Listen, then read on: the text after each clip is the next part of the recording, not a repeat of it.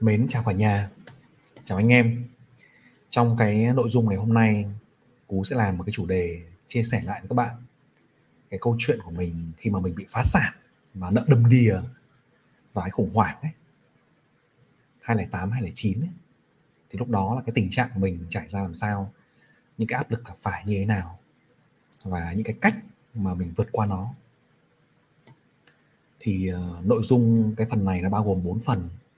Phần thứ nhất là một số cái câu chuyện mà chúng ta đang được nghe trong thời gian gần đây, đúng không?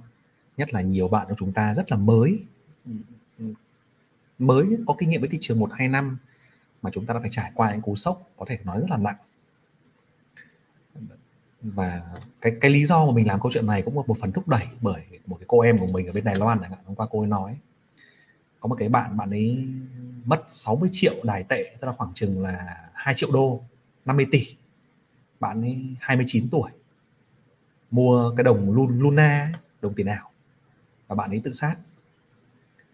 Thế nhưng mà đấy, và chưa kể là rất nhiều vụ mà chúng ta đồn đoán trên thị trường chứng khoán hiện nay ấy, là thua lỗ và có những ý nghĩ đấy, hoặc là tự tử tự sát rất là đáng sợ, đúng không ạ? Thế thì ngày xưa đúng thực là trong đầu mình đã có cái ý nghĩ đấy. Để mình chia sẻ cho anh em câu chuyện đấy nhé. Thì rất mong cái nội dung ngày hôm nay có thể là mình nghĩ là sẽ phù hợp cho những bạn nào mà chúng ta đang bị thua lỗ, hoặc chúng ta bị stress, mà thực sự là cái thua lỗ và stress là nó không thể tránh khỏi trong cái thị trường này với bất kỳ ai. Ông nào mà bảo là tôi chỉ toàn thấy thành công mà không thấy thua lỗ, ông ấy bốc phét, đúng không? Không ông nào như thế đâu. Thì mình sẽ chia sẻ về một số câu chuyện đấy cùng với anh em. Đấy. Phần thứ hai thì chúng ta cùng nhau nhận định về cách thức, những cái đằng sau cái cảm xúc đấy của mình là cái gì, cái bộ não mình nó nghĩ làm sao. Phần 3 thì chúng ta đưa ra một cái nhận xét về một cái thứ mà giúp chúng ta sẽ vượt qua được tất cả những cái khủng hoảng này, hoặc là khủng hoảng nó ghê gớm hơn đi chăng nữa, bởi vì tương lai là không ai đoán trước được, đúng không ạ? Có thể khủng hoảng bây giờ ghê gớm, nhưng mà tương lai khủng hoảng nó còn có thể ghê gớm hơn nữa, thì làm thế nào chúng ta vượt qua nó? Thì đấy là cái ý chí và cái thái độ sống. Thì hai cái thứ đấy rất là quan trọng và phải trải qua rất nhiều thời gian thì Cú mới nhận ra được rằng nó là quan trọng đến mức như thế nào. Và từ lúc đó thì càng lúc mình càng nuôi dưỡng nó, mình càng chui rèn nó, và mình thầm cảm ơn nó đến ngày hôm nay, là nó cho mình được một cái cảm nhận, một cái trải nghiệm, một cái nhân sinh quan sống rất là thoải mái, thú vị. Mặc dù là đôi lúc những cái nỗi khổ mình phải trải qua ấy, mình nghĩ rằng nó cũng chẳng thua kém gì nhiều các bạn đâu. Thế nhưng mà khi mình đã quen, mình có công cụ rồi, thì cái cách mình đối diện với nó và vượt qua nó ấy, sẽ hiệu quả hơn. Thì mình sẽ chia sẻ với các bạn phần đấy. Đó.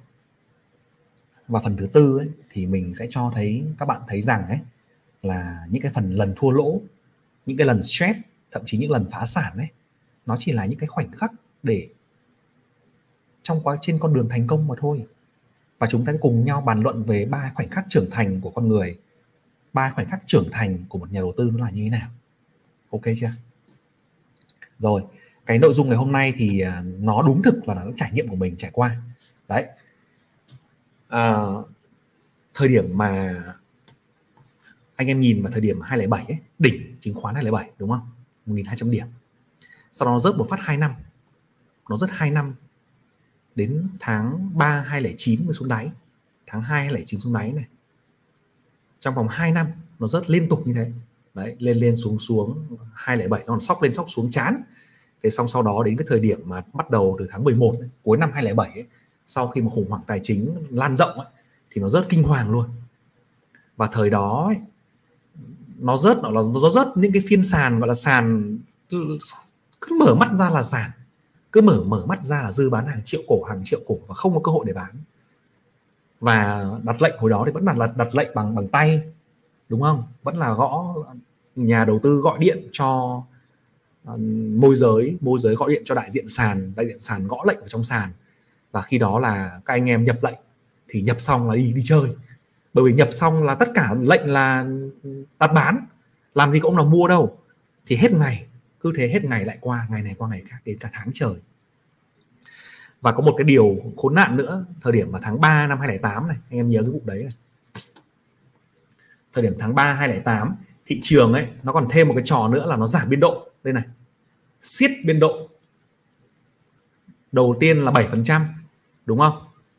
Thế xong sau đó là nó còn siết xuống 1%. Tại sao lại siết? Tại vì mọi người bảo là mẹ chứng khoán biên độ rộng như này thì nó rơi nhanh quá. Bây giờ muốn kiềm chế đà rơi thì phải siết biên độ xuống để cho nó rơi chậm thôi. Thế nhưng mà nó lại tạo ra hiệu ứng ngược. Ý tưởng thì là như thế, nhưng mà đến khi triển khai ấy, thì cái hiệu ứng là hình thành hiệu ứng ngược. Tức là bình thường nó rơi nhanh thì nó xuống đáy nhanh. Nó xuống đáy nhanh thì bà con lại nhảy vào bắt đáy, hoặc là nhảy vào mua, hoặc là cảm thấy thị trường nó hợp lý thì bỏ vào mua. Thế nhưng mà cuối cùng chính vì siết biên độ như vậy nên nó rơi mãi không xuống đáy. Nó rơi mãi không xuống đáy. Anh em hình dung rằng chúng ta như cả kiểu cảm giác đi bơi đi. Nếu mà chúng ta đã từng có kinh nghiệm đi bơi rồi, đúng không? Chúng ta nhảy một phát xuống bể. Nếu mà bể sâu ấy thì chúng ta có thể là để nín thở, chúng ta để cho nó rơi chạm chân xuống đáy bể và chúng ta lại phi chân lên thì chúng ta hồi được nhanh hơn, đúng không? Thế nhưng mà cái trò mà siết biên độ này, cảm giác là chúng ta rơi mãi không xuống đáy, mà cứ rơi từ từ, lơ lửng không xuống đáy, cũng không thể lên được. Thế là thị trường nó cứ rớt mãi đến hàng tháng trời như thế. Mãi sau đấy bắt đầu mới tăng trở lại. Thế thì những cái ngày đấy là những ngày mà nó cực kỳ stress, cực kỳ trầm cảm luôn. Mình có những cái bản thân mình mất tiền là một chuyện, khách hàng của mình, bạn bè của mình, anh em của mình xung quanh mất tiền cũng kinh khủng khiếp. Thì lúc đấy anh em cảm giác như nào? Anh biết không? Mình, bản thân mình là cũng mới, mình đi vào thị trường cũng mới từ 2006, 2007. Lúc đấy thị trường nó đang tăng rất là khủng khiếp. Mình cầm tiền của anh em bạn bè. Lúc đấy thì chưa hề có ý nghĩ là cầm tiền của mọi người để đầu tư đâu. Nhưng mọi người cứ đưa tiền cho mình, bảo là mua là thắng. Bây giờ không biết mua chứng khoán như nào, đưa cho mình mua chứ gì nữa. Thì đến khi mất thì lúc đấy mất cũng tính ra được con nhà mặt phố ở Sài Gòn đấy. Hồi đấy thì nhà cả nó cũng chưa tăng cao như bây giờ. Mất của mình chưa phải là nhiều, nhưng cũng mất con nhà mặt phố. Cảm giác nó phụ bạc niềm tin của anh em. Cảm giác là mình mất niềm tin của bạn bè, của gia đình, của những người xung quanh. Và có một cảm giác tệ nhất là mình mất niềm tin vào chính bản thân mình. Mình bảo mẹ, trong cả một năm ăn được bao nhiêu, đúng không? Cuối cùng là nôn lại hết. Thậm chí là âm vào vốn rất nhiều, âm vào vốn cực kỳ nhiều luôn. Rồi mất niềm tin với cuộc sống.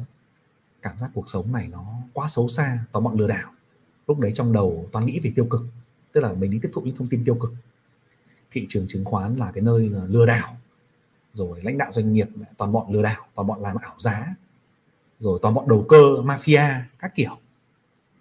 Tất cả những cái lời khuyên mọi người đưa cho mình, thất bại là mẹ thành công hay gì đấy. Mà mình bảo, ở đây ông đi giải thích đi, ông giải thích thị trường đi. Mình cảm thấy là cuộc sống nó toàn bọn sáo rỗng, tiêu cực, toàn bọn xấu xa.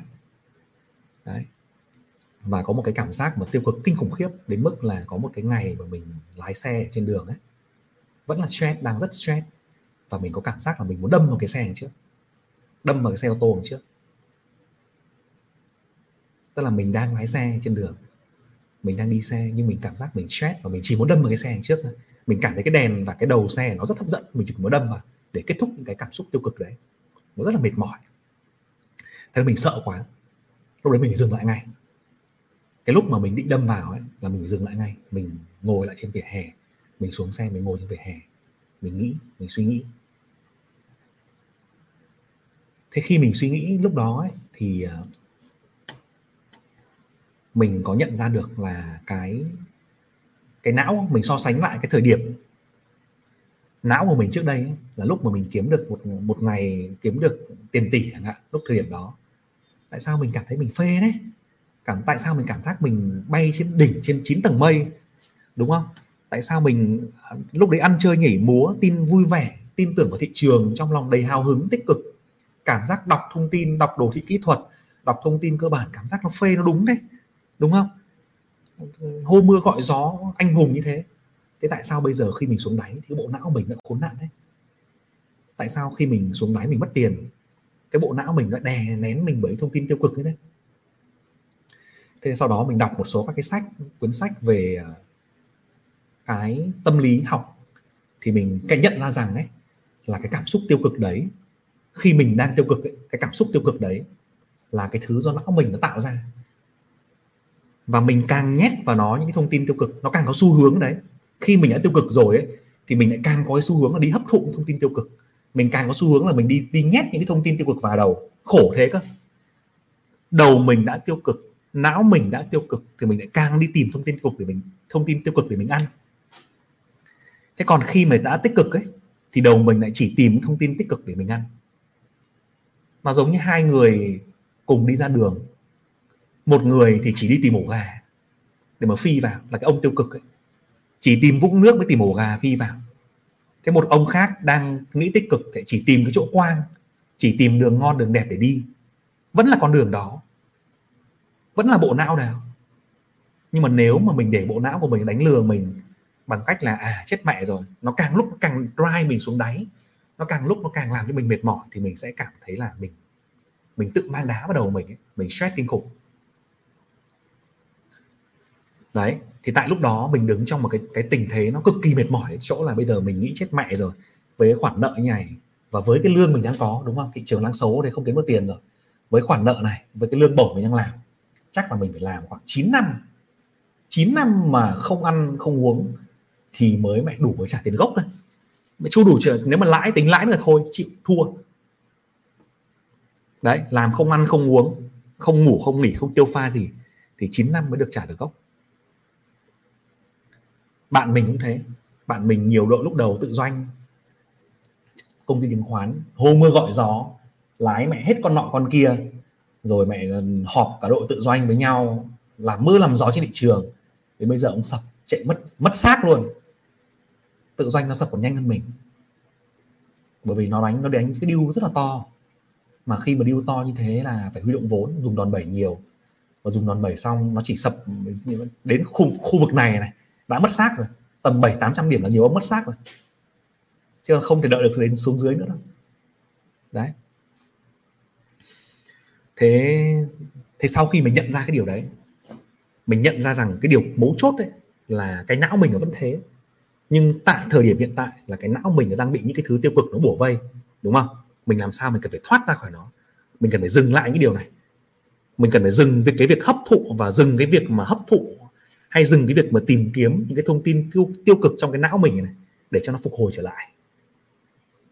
Thế thì bắt đầu dừng lại cái việc mà nghe thông tin tiêu cực. Ok, tiêu cực biết là vẫn đang còn, thị trường vẫn khốn nạn như thế, vẫn mất tiền như thế, khủng hoảng tài chính thế giới, phá sản liên tục. Ok, biết thế rồi, bất chấp nhận nó.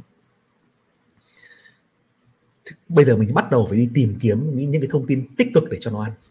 Cái thông tin tích cực nó là cái gì? Nó là cái sang cái phần 3 này, nó là chính là cái ý chí và cái thái độ sống của anh em ạ. Trong mọi cái hoàn cảnh, đúng không? Cái sự hạnh phúc của bản thân chúng ta, anh em hình dung mà xem, nó không phải là hoàn cảnh sống, nó chính là cái ý chí và nó là cái thái độ sống. Đối với mình nhìn sang bên cạnh, đúng không? Tại sao mình nhìn thấy có một cái cô bán nước ở bên cạnh công ty của mình hồi đó? Công ty của mình hồi đó thuê mặt bằng to, đẹp, 2 mặt tiền, phóng xe ô tô view. Thế nhưng mà sau đó thị trường nó sập thì về sau phải co lại chuyển rất nhiều. Nhưng bên cạnh mình nhớ một cái bà bán nước bên đấy rất là vui tươi, từ sáng đến tối nở nụ cười, một nụ cười rất chân thành nhé, nụ cười ấm áp, nụ cười chân thành. Thu nhập một tháng hồi đấy có 5-7 triệu, nhưng mà rất là vui vẻ, rất là chân thành. Mặc dù thì hôm nắng thì mẹ nhìn thấy mặt xám, mặt đen sạm lại vì nắng, hôm trời mưa thì ướt, thế nhưng mà lúc nào cũng cảm thấy vui vẻ, vui tươi, yêu đời. Thế mình bảo hay là mẹ người này bị dở hơi nhỉ, mẹ đéo lương bổng thấp thế mà lúc nào chỗ cũng cười tươi, hay là bị điên? Tại sao mình kiếm tiền tốt mẹ bằng mấy chục lần người ta mà mình không cảm thấy vui? Thế về sau cái niềm vui của họ đến từ đâu? Niềm vui của họ đến từ cái việc là họ trải nghiệm cái bữa cơm hàng ngày. Họ bảo với cô bảo là với cô là ăn cơm hàng ngày no là cô cảm thấy vui. Xong cô có dành được tiền tiết kiệm cho con cô đi học là cô cảm thấy vui rồi. Nhiều khi là cơm hôm nay là có thịt ngon, có quả ớt ngon, có canh ngon là cô cảm thấy vui rồi. Tức là họ trải nghiệm những cái niềm vui rất là nhỏ từ cái điều đấy. Thế mình bắt đầu mình nhận ra rằng chết mẹ, hình như là mấy tháng nay mình ăn cơm mình biết mình ăn gì luôn. mấy tháng nay mình ăn cơm mình không biết mình ăn cái gì luôn. Nói thật là đến ngày hôm nay nhá, khi mà chia sẻ lại các bạn cái câu chuyện này ấy, mình vẫn nhớ cái cảm giác mà tim mình bị bóp nghẹt này. Cái tim mình bị bóp nghẹt lại cái thời điểm đấy, rất là stress. Mình quên mất là mấy tháng nay mình ăn cơm mình ăn cái gì, mình không nhớ luôn là sáng nay mình ăn cái gì luôn. Mình chỉ có nhớ là mẹ mình lỗ bao tiền này. Đấy, nhớ lại là chết mẹ rồi, bây giờ nợ như này làm nào để sống lại được. Nợ như này thì bây giờ lại bạn bè nó nghĩ về mình như thế nào, họ hàng nghĩ về mình ra làm sao, thị trường nghĩ về mình như thế nào. Đấy, rất nhiều bạn ở đây có những câu chuyện, nếu anh em đọc lại ngày xưa đúng không, rất nhiều câu chuyện là anh em, nó là một trong vô vàn câu chuyện thôi, nhiều lắm, nếu mà search lại một trong vô vàn câu chuyện thôi, đúng không ạ? Nhiều anh em nát xác, banh xác rồi. Thế nhưng mà nhìn lại, khi mình so sánh lại là những người họ không may mắn như mình, họ không có cơ hội kiếm tiền, không có cơ hội đi vào thị trường tài chính, không có cơ hội học hỏi, thì họ vẫn sống vui vẻ như thế, đúng không? Thì có một thứ này nó giúp cho mình làm lại cái việc đấy, chính là cái thái độ sống ấy. Tức là mình chấp nhận. Ngay khi mình làm được cái thái độ sống này là mình bắt đầu mình cảm thấy mình chạm đáy và mình đi lên được. Đấy là mình chấp nhận mọi thứ luôn, đúng không? Ta chấp nhận là ta đang ở đáy, ta đang ở đáy của cuộc đời luôn, tại vì không có cái gì cả, tại rồi đang nợ, đúng không? Đang ôm nợ nhiều đấy, ghi hết là sổ nợ có sẵn đây rồi, nợ anh A, nợ anh B, nợ chị B, tiền trong túi của mình có như là quên cái quá khứ huy hoàng đi, quên cái lúc mà mình kiếm được nhiều tỷ đi, mà bây giờ chỉ biết là mình đang nợ. Chấp nhận nợ, chấp nhận là hình ảnh và thương hiệu của mình bây giờ đéo còn gì nữa, đúng không? Với thị trường nó thế, còn làm còn cái gì nữa. Chấp nhận cái điều đó, chấp nhận rằng mọi người xung quanh mình, bạn bè, đồng nghiệp, vân vân, đéo tin tưởng mình, tại vì mình không thoát được cái chỗ lúc đó, tại vì mình làm cho tiền của mọi người bị mất, đúng không? Chấp nhận rằng tất cả mọi thứ đấy, kể cả là nói mình có một hình dung rằng là chấp nhận rằng tất cả mọi người, kể cả tất cả mọi người có rời xa mình, kể cả là không có ai trên cuộc đời này mà yêu thương mình nữa, thì mình cũng vẫn phải cố gắng. Nhưng mình tin chắc là không phải không có ai, lúc nào cũng có bố mẹ mình ở bên yêu thương mình. Mình cảm giác mình cũng rất là may mắn được một cái gì là bố mẹ mình ấy bảo mình rằng là gì, là trong mọi hoàn cảnh đấy, trong mọi hoàn cảnh, kể cả là có vấn đề xảy ra nữa thì mình vẫn có nhà để về, mình vẫn được bố mình là vô điều kiện, mặc dù là mình có mắc cái lỗi nó to khủng khiếp đến như nào chăng nữa thì bố mẹ mình vẫn yêu thương mình là vô điều kiện. Đấy là một cái điểm mà mình cảm thấy được mà rất là may mắn từ bé, đúng không? Ok, nếu mình cố gắng, mình muốn bươn trải, bố mẹ ủng hộ. Nhưng nếu mình thất bại, mình đi về thì bố mẹ vẫn yêu thương. Đấy là một cái nơi mà luôn luôn mình cảm thấy trái tim mình được ấm áp, được sưởi ấm. Đấy. Thế tuy nhiên có một số bạn trong bạn bè mình ấy, là bố mẹ là không được nghĩ như thế, không nghĩ được như thế, tức là hành hạ, rủa ráy con cái, thậm chí là xỉ vả, bảo là của nợ, bảo là chúng mày không phải là con tao, từ mặt nọ kia. Thế nhưng mà các bạn nhớ nhé, bản thân mình ấy, mặc dù mình biết là bố mẹ yêu thương mình ấy, nhưng mà cái người cuối cùng ấy, hãy nhớ rằng ấy, kể cả là nếu mà chúng ta cả thế giới này chửi bới các bạn, thì các bạn hãy nhớ rằng ấy, mình vẫn còn một người bạn thân nhất, mình vẫn còn một người bạn luôn luôn ở bên cạnh mình, người bạn thân nhất yêu thương mình, bảo bọc mình, che chở mình, chấp nhận mình, cho dù mình sai đến đâu ấy. Anh em biết đấy là ai không? Cái người mà che chở mình và sẵn sàng đứng ra nâng đỡ mình, tin tưởng mình, cho phép mình làm lại, mặc dù là mình tất cả mọi người khác đang chối bỏ mình. Anh em biết đấy là ai không? Đấy là chính bản thân mình. Chính bản thân mình phải chấp nhận, phải yêu thương mình trước, đúng không? Phải chấp nhận mình, ok mình sai rồi, bây giờ mình tha thứ cho mình cái sự sai ấy đi, mình tha thứ cho cái lỗi lầm đấy, mình tha thứ cho cái việc mình đổ vỡ đấy. Và tất cả mọi người đang đéo tin mình rồi, thế bây giờ mình có tin mình không? Mình phải là người tin mình. Mình bắt đầu phải học cách yêu thương bản thân mình trước, chấp nhận bản thân mình. Tại sao phải làm thế? Tại vì chỉ có cái điều đó ấy, nó mới giúp cho anh em tìm ra được một cái thứ là cơ hội, đúng không ạ? Khi mình chấp nhận được hết tất cả cái đó rồi, đúng không? Mình chấp nhận được tất cả những cái thứ khốn nạn và cuộc đời ruồng bỏ mình rồi, thì mình không còn cái nỗi lo đè nặng trên ngực mình nữa, đúng không? Mặc dù vẫn còn nợ nhá, mặc dù vẫn còn nợ và phải trả nợ nhá, nhưng mà khi đó ấy, mình bắt đầu mình đủ tỉnh táo và cân bằng để mình tìm ra cái cơ hội, mình tìm ra cơ hội tập trung vào kiếm tiền từ công việc chính, nâng cao kiến thức đầu tư thêm. Và cái cơ hội đến với mình ấy là từ sàn vàng ACB lúc 2008 2002, là giữa 2008 đầu 2009. Lúc đó chứng khoán vẫn đang xuống đáy, nó vẫn đang rớt kinh hoàng luôn, đúng không? Thế nhưng mà khi đó thì mình nhìn thấy một cơ hội kiếm tiền trong ngắn hạn, nó cái sàn vàng ACB. Thì mình là một trong những người mà đầu tư sớm ở sàn vàng ACB, và rất may là hợp sàn vàng ACB hồi đánh nó kiểu như phái sinh bây giờ ấy. Đánh y hệt như phái sinh bây giờ. Và rất may hồi đấy là mình rất là hợp, mình rất là hợp với môn này. Không, thực ra hồi đấy là chả còn cơ hội nào nữa, không còn một cơ hội nào trên thị trường để kiếm tiền ngoài cái việc đấy nữa, đúng không ạ? Với bản thân mình, trong kinh nghiệm của mình, chứng khoán thì ông chết sập mặt này, trong tay của ông chỉ còn tí tiền thôi đấy.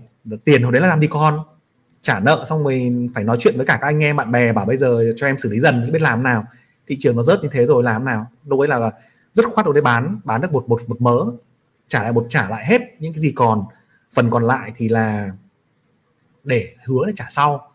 Thế nhưng mà sau đó thì khi trong tay còn một ít tiền thì nhảy ra sàn vàng, thì lúc đó mình làm nào? Cái môn này cũng là môn mới với mình, tất cả những thứ trên đời mình mà mình học được, mình vớ được, đọc hết sách vở. Kitco hồi đấy là trang kitco.com, chăn vàng, đúng không? Hồi đấy chả có thông tin quá gì trên đấy cả, bắt đầu phi vào test thì lại giống quá trình mà học chứng khoán, bắt ra từ đầu thôi, nhảy ra mình đớp được. Thì mình đớp được một cái mớ khá.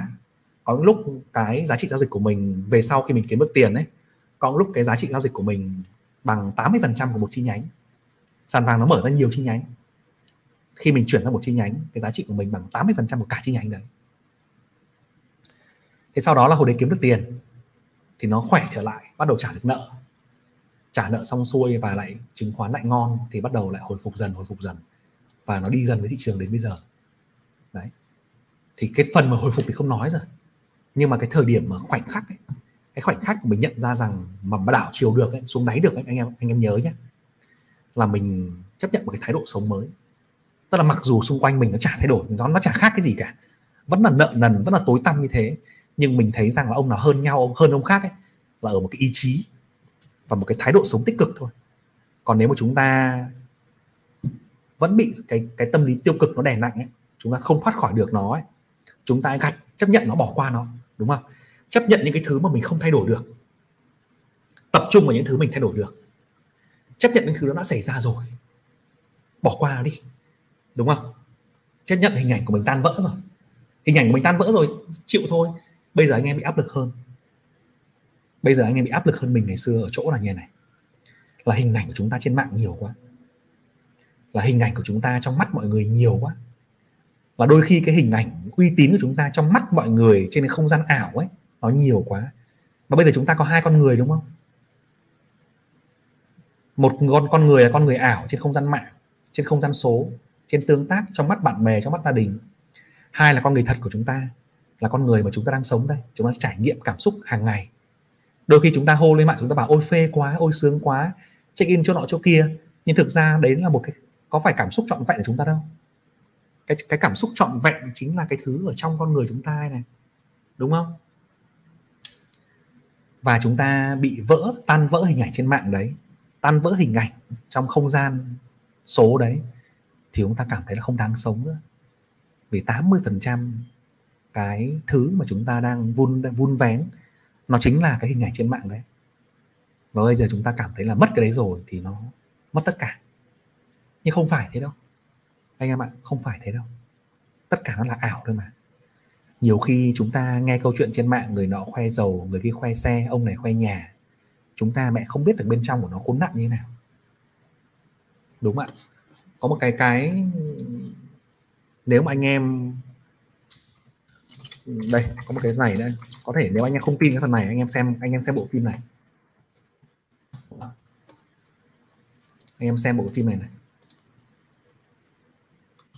Tiệc Trăng Máu, đúng không? Anh em xem bộ phim này đây, mình search cho anh em xem.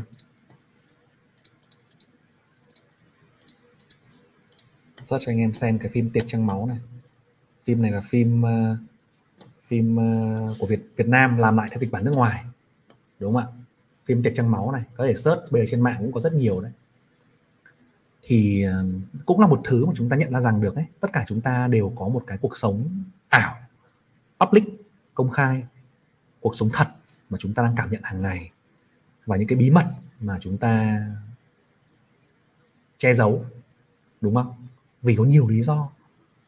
Có người vì lý do xấu, có người vì lý do tốt, có người vì lý do là họ chả muốn chia sẻ. Đơn giản là như thế thôi. Nhưng mà bây giờ rất nhiều bạn, nếu mà chúng ta liên quan đến chứng khoán tài chính thì chúng ta bị những cái hình ảnh trên mạng, nó chúng ta sống phụ thuộc vào nó nhiều quá. Và khi mà chúng ta tạo ra cái hình ảnh trên mạng đó, đôi khi chúng ta ban đầu là chúng ta nghĩ rằng chúng ta kiểm soát nó, đúng không? Tao phải kiểm soát mày chứ, mày thằng tài khoản Facebook kia, tao kiểm soát profile của tao và tao đăng cái gì là của tao chứ, là quyền của tao chứ. Tao kiểm soát mày trên mạng website, tao kiểm soát mày trên YouTube là quyền của tao nhé. Hay ta kiểm soát mày trong cái cuộc sống là quyền của tao chứ, đúng không? Chúng ta nghĩ rằng là chúng ta kiểm soát nó. Chúng ta đang kiểm soát cuộc sống ảo đấy, đúng không? Đúng ra phải là như thế chứ, đúng không? Chúng ta là con người, chúng ta là người logic mà. Còn cuộc sống ảo trên mạng nó chỉ là ảo thôi, chúng ta kiểm soát nó chứ. Thế nhưng mà đến khi cuộc sống ảo đấy nó lớn quá và chúng ta dành quá nhiều thời gian cho nó, thì nó lại là cái thứ kiểm soát ngược lại chúng ta, đúng không? Và khi chúng ta đổ vỡ, chúng ta mất tiền, thì cuộc sống ảo đấy nó lại kiểm soát lại cuộc sống thật. Nó lại làm cuộc sống thật của chúng ta stress vãi đái, và chúng ta cảm giác chúng ta không ra được. Thì chúng ta chấp nhận nhé, đập vỡ luôn. Anh em ạ, đập vỡ luôn cuộc sống ấy đi. Nó chả là cái gì cả. Chúng ta lập cuộc sống ảo khác, chúng ta làm lại cuộc sống mới, đúng không ạ? Anh em có thể xem thêm ngoài cái phim này để xem đi, anh em xem đi. Anh em thấy rằng là mỗi người đều có cái, đều có vấn đề của riêng mình, đúng không? Cuộc sống ảo bên ngoài, hoặc thậm chí cuộc sống mà chúng ta đang giao tiếp hàng ngày này, họ cũng không nói hết, họ đều có cuộc sống của riêng mình, đều có vấn đề của riêng mình. Thì anh em cũng hãy chấp nhận cái điều đó, đúng không? Chấp nhận một cái thứ là nếu cuộc sống ảo của mình, nếu mọi thứ với mình nó tan vỡ rồi, mình chấp nhận đi, mình buông nó đi, để mình xuống đáy hẳn đi. Xuống đáy hẳn rồi thì mình mới quay lên lại được, đúng không? Còn nếu mình cứ lấn cấn, mình cứ níu kéo thì rất là mệt mỏi. Một cái video nữa anh em có thể xem thêm để cảm nhận cái phần đấy, là cái phần, cái video này quản lý tiền bạc khi nợ nần ngập cổ, kinh nghiệm vỡ nợ, cũng là cái kinh nghiệm mà trải nghiệm của Cú trải qua. Anh em xem trên kênh, Cú sẽ để trong phần mô tả của video, đúng không? Đó, đấy thì cái phần thứ ba ấy, là Cú chia sẻ với anh em ấy là sống chấp nhận. Khi anh em chấp nhận được, đúng không? Khi mà chúng ta chấp nhận được rằng là chúng ta mẹ đéo con gì cả trong tay đâu, ta đéo con gì cả trong tay, bây giờ mày muốn làm gì làm, thì chúng ta sẽ cảm nhận chúng ta có một con người mới, chúng ta có một tâm thế mới để chúng ta làm việc mới. Và khi ở tâm thế đấy, chúng ta mới tìm ra được cơ hội, các bạn nhé. Chúng ta mới tìm ra được cơ hội, và cơ hội đó chúng ta thực sự nó rất là nhiều. Tại sao? Tại vì thị trường chúng ta biết rồi, đúng không? Nó vẫn là như thế. Trong dài hạn thì nó vẫn là như thế. Nó vẫn đang là những cái thứ mà chúng ta đang nhìn thấy trên thị trường chứng khoán. À, thị trường chứng khoán tăng trưởng trong dài hạn, thị trường chứng khoán có rất nhiều cơ hội. Nó sập kinh hoàng như thế, nhưng mà khi nó lên cũng điên cuồng như thế. Và chúng ta chỉ đơn giản thôi, cầm máu khi mà thị trường nó sập, nó không thuận lợi, và bung lụa ra khi mà thị trường nó ngon. Đấy là cơ hội, đúng không? Đấy là cơ hội. Cái điều mà quan trọng nhất ở đây ấy, là anh em chuẩn bị tâm thế cho điều đấy. Đấy. Rồi, cái phần 4 ấy thì Cú xin chia sẻ các bạn như này. Nó có 3 cái khoảnh khắc trưởng thành của bản thân mình nhé, với thị trường chứng khoán. 3 cái thời điểm trưởng thành của bản thân mình. Thời điểm thứ nhất mình trưởng thành là gì? Là lúc mình bắt đầu mình sập này. Mình nhận ra rằng ấy, là mình đã hiểu sai thị trường. Bao nhiêu lâu nay mình hiểu sai thị trường, là lúc mình trưởng thành đầu tiên. Nó giống như là khoảnh khắc mình nhận ra ở thời sinh viên ấy, học sinh ấy, mình nhận ra rằng mình đéo phải trung tâm của thế giới đâu. Hồi bé mình nghĩ là mình sống trong vòng tay của bố mẹ, mình là trong vòng tay của bố mẹ, đúng không? Mình được yêu chiều, chăm bẵm, bảo vệ, thì mình là trung tâm của thế giới, mọi thứ phải theo mình.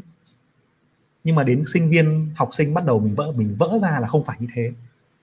Thế còn khi đi vào đời ấy, mình nhận ra rằng mình hiểu thị trường, nhưng đến khi mình không hiểu thị trường ấy, mình hiểu sai ấy, là bắt đầu mình trưởng thành lần đầu tiên, chấp nhận nó. Thì cái lần phá sản của Cú chính là lần trưởng thành đầu tiên đấy. Thì có thể với các bạn bây giờ, một số bạn chính là lần trưởng thành đó, trưởng thành lần một, không sao cả. Đó là trên con đường đến thành công. Cái lần trưởng thành thứ hai ấy, là bắt đầu mình nhận ra rằng là mình, mặc dù mình có cố gắng đến mấy, mình cũng không thể hiểu hết được thị trường. Có lúc mình nghĩ rằng mình hiểu Fed, có lúc mình nghĩ rằng mình hiểu xu hướng của thị trường, có lúc mình nghĩ rằng mình hiểu kỹ thuật, là mình hiểu hết được thị trường, mình nắm bắt được trong tay rồi, đây là mẹ công thức vàng rồi, mẹ oánh chỉ có thắng thôi. Không, cái lúc đấy mình nghĩ rằng là mình hiểu hết thị trường ấy, là mình ăn một cái tát nữa luôn, lại mất tiền. Chắc chắn là như thế. Tại vì sao?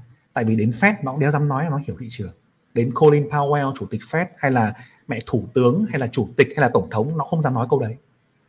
Nó không dám nói nó hiểu hết thị trường. Mình tuổi gì mình dám hiểu hết thị trường? Ngân hàng nhà nước cũng không dám nói câu đấy. Mình tuổi gì mình hiểu hết thị trường? Đến cả họ, mặc dù họ có quyền lực vô cùng lớn trong tay, nhưng họ cũng phải lựa vĩ mô, lựa đủ thứ, họ mới hiểu thị trường được, đúng không nào? Thì cái thời điểm thứ hai ấy, là thời điểm là mình nhận ra là mình có cố gắng đến mấy, mình cũng không hiểu hết thị trường. Và nhưng mà lúc đó mình, trong tư thế của mình là cái gì?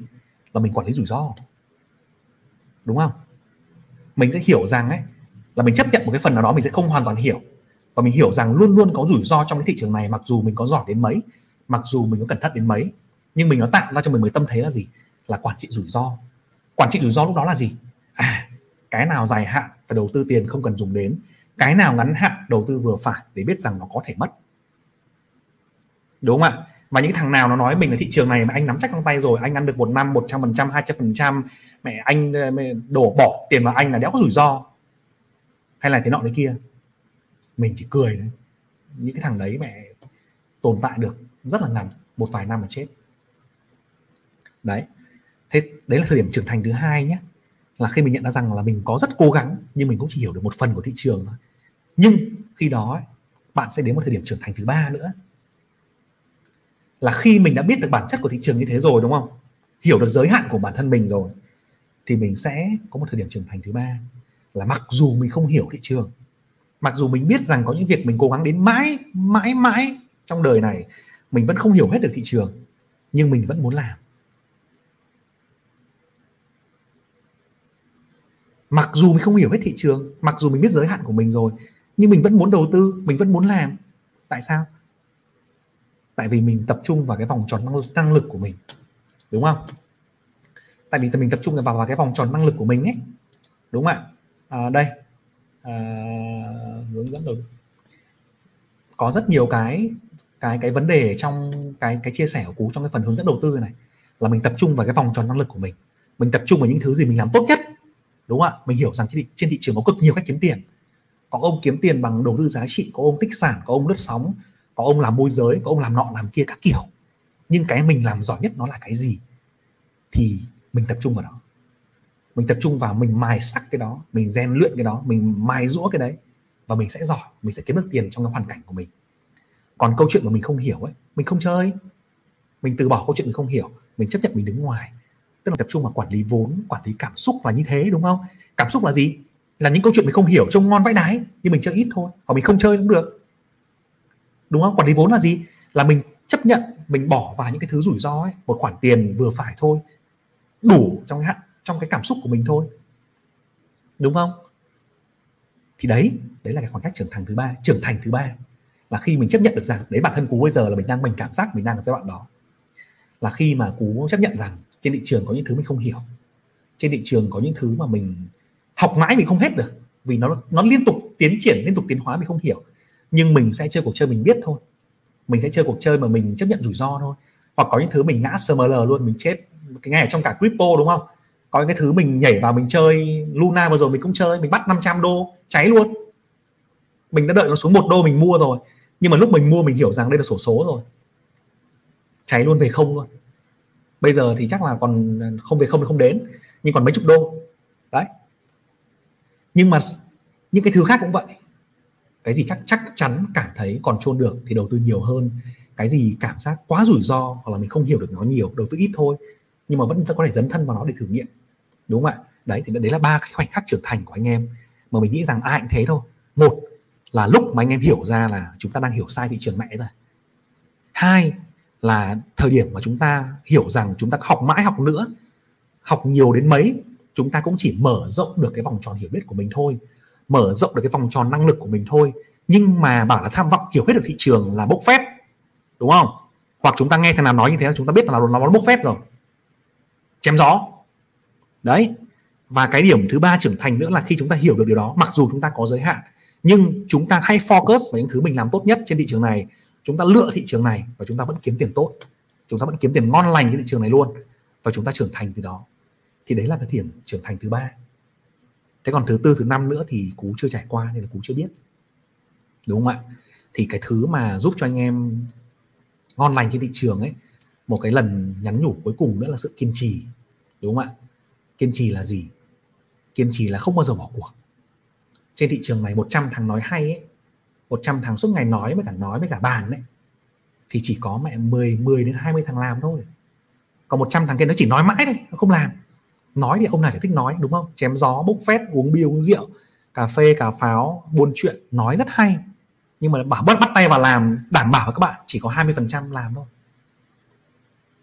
Và 20 thằng làm đấy nhé, động việc khó phát là 15 thằng, 17 thằng, 18 thằng bỏ. Đụng khó phát là bỏ, sập phát là bỏ luôn, đúng không? Nên là trên này là 100 thằng này, rớt xuống đây này chỉ còn có 20 thằng thôi. Nhưng mà 20 thằng đấy gặp việc khó, khi bị sập, bỏ, té hết, trốn hết. Nào là đầu tư giá trị lừa đảo, lướt sóng cổ phiếu lừa đảo, tích sản lừa đảo, các kiểu lừa đảo, bỏ. Và nó quay ra một cái tư duy tiêu cực và bỏ thị trường. Thế còn lại là 5-3 thằng tồn tại được đến cuối cùng ấy, và không bỏ, tồn tại mãi, thì những thằng đấy có nhiều cơ hội thắng nhất. Thì nếu mà chúng ta nhìn như vậy thì rõ ràng thị trường có rất nhiều cơ hội, đúng không? Nếu thứ nhất chúng ta vượt qua được thằng đầu tiên là chúng ta là người làm, có ý chí sống tích cực, có thái độ sống tốt để chúng ta vươn lên.